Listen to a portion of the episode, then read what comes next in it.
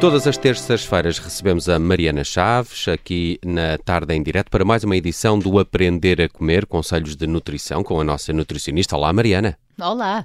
Está por cá, como sempre, também a Judite França e nos últimos episódios, que podem ouvir online, temos andado aqui a falar de adoçantes, de açúcares, dos artificiais e também dos eh, naturais. Podem conferir esses episódios. Ainda vamos falar de mais alguns.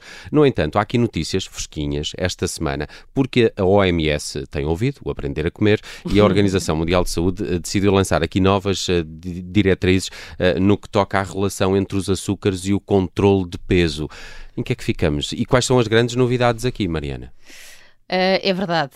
Uh, isto de repente parece que, que caiu aqui uh, na mousse. E eu gostava eles ouvem Eles estavam a ouvir. Eles estavam a ouvir.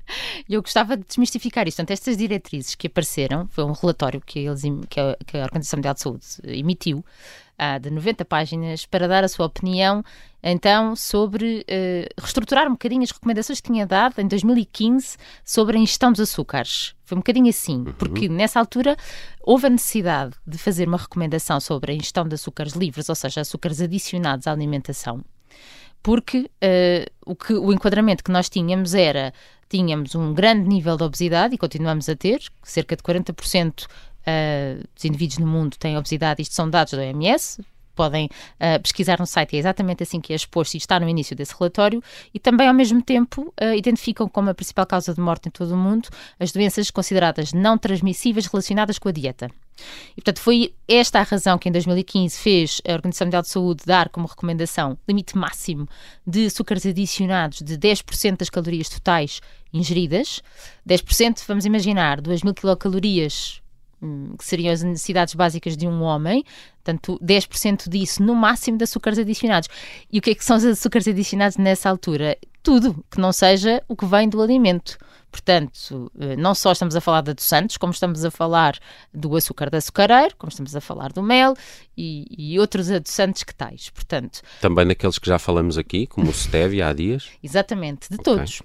Um, a questão é que os que não são calóricos ficam aí com um enquadramento como se fossem quase indefensivos. E então, uh, o que é que aconteceu? Surgiu um interesse crescente sobre esses adoçantes não calóricos e por isso a Organização Mundial de Saúde sentiu necessidade de se vir exprimir então sobre esses. Foi um bocadinho este o contexto. Porquê? Porque os números não melhoraram. Se hum. os números tivessem melhorado, se calhar não haveria necessidade. E quais são os adoçantes não calóricos?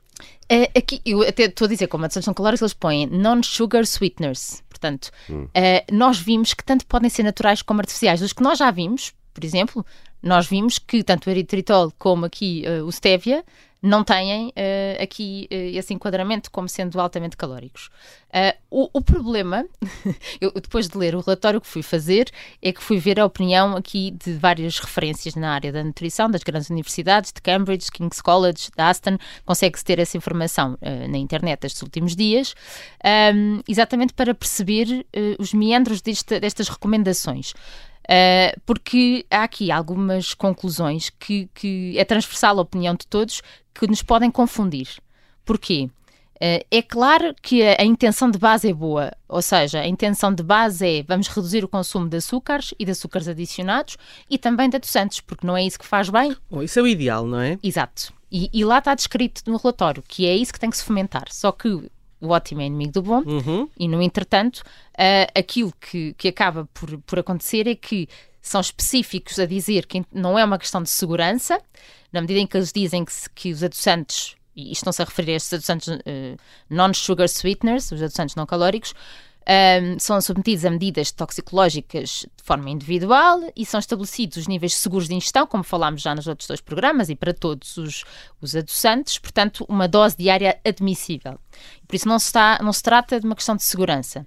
Trata-se sim uh, de, de, uma clareza numa associação com a, a, a perda de peso. E, portanto, indicam que uh, não havia essa associação, ou seja, o facto de haver esse consumo dos adoçantes não permite uma perda de peso. Uh, aqui uh, há aqui algumas questões. Uh, no, porque isto tem como base estudos principalmente observacionais, Uh, e, e, o próprio relatório lá explica que os níveis de evidência científica, que nós temos vários níveis de evidência, os que têm evidência mais alta é aqueles que nos dão mais certeza da associação, é um nível de evidência baixo. Hum, que é que isso, ou seja, se é um nível de evidência baixo, não pode sustentar Uh, nenhuma decisão da Organização Mundial de Saúde. Ali foi, estas diretrizes não são uma, uma, uma, tomada de decisão, são só uma sugestão que depois cada país vai aplicar ou não, de acordo com o que. Como quiser. Exatamente. Uh, mas acaba por ser alguns, um conselho geral de, de alimentação saudável. Um, só que o, que o que é que acontece aqui? A maioria dos estudos uh, uh, já comprovou há estudos bastante robustos, portanto, com um nível de evidência alto, que trocar, uh, por exemplo, no caso de crianças, ensaios clínicos em que substituem bebidas adoçadas com açúcar. Uh, e depois substituem secretamente por as bebidas adoçadas com adoçante e que realmente há ali uma redução uh, no ganho de peso. Uhum. E, portanto, uh, isto, isto, torna as coisas um bocadinho mais confusas. E até porque, uh, confusas em que medida?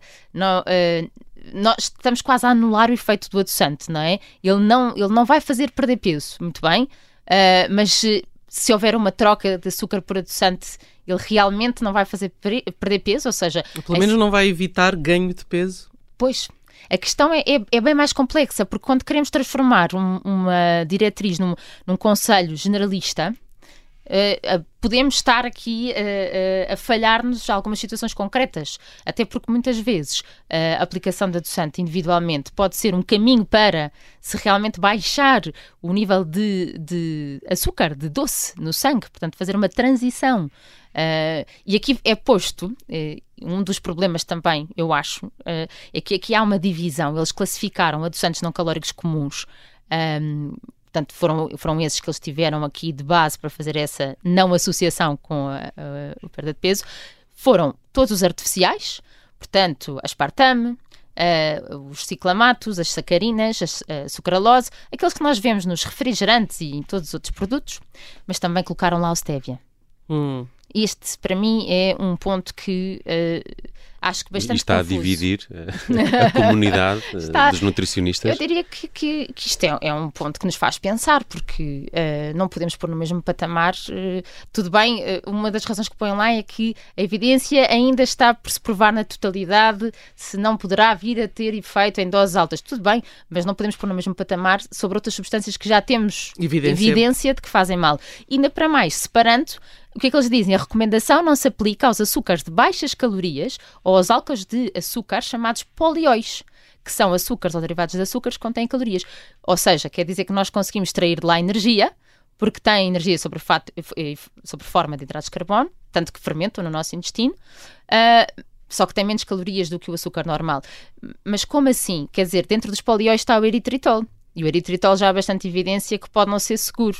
Mas então é preferível esse a pôr o stevia? É que depois, quando vamos aos meandros tentar tirar daqui conclusões, uh, cá está. Eu acho que generalizar, tentar dar recomendações gerais, podemos cair aqui depois, uh, uh, em termos práticos, em situações mais complicadas de conclusão, porque claramente queremos todos evitar o açúcar. Acho que isso é, esse é um, Sim, objetivo. porque para além da perda de peso tem, tem outros malefícios, não é? Exatamente, exatamente. É. A substituição universal do açúcar por adoçante não, não é necessariamente ideal não é?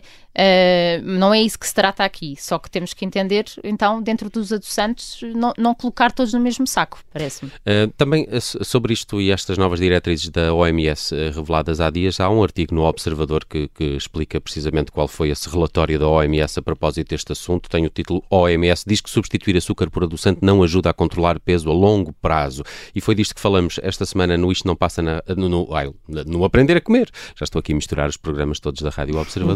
Eh, porque uh, de facto andamos aqui numa série de episódios onde estamos dedicados aos açúcares naturais, artificiais e de resto para a semana vamos voltar a falar de alguns eh, deles, mas de facto convinha aqui fazer este enquadramento com estas novas diretrizes agora trazidas pela Organização Mundial da Saúde. De hoje a uma semana continuamos docinhos no Aprender a Comer, claro, com a participação aqui da Mariana Chaves. Mariana, até para a semana. Obrigado. Até para a semana. Obrigada.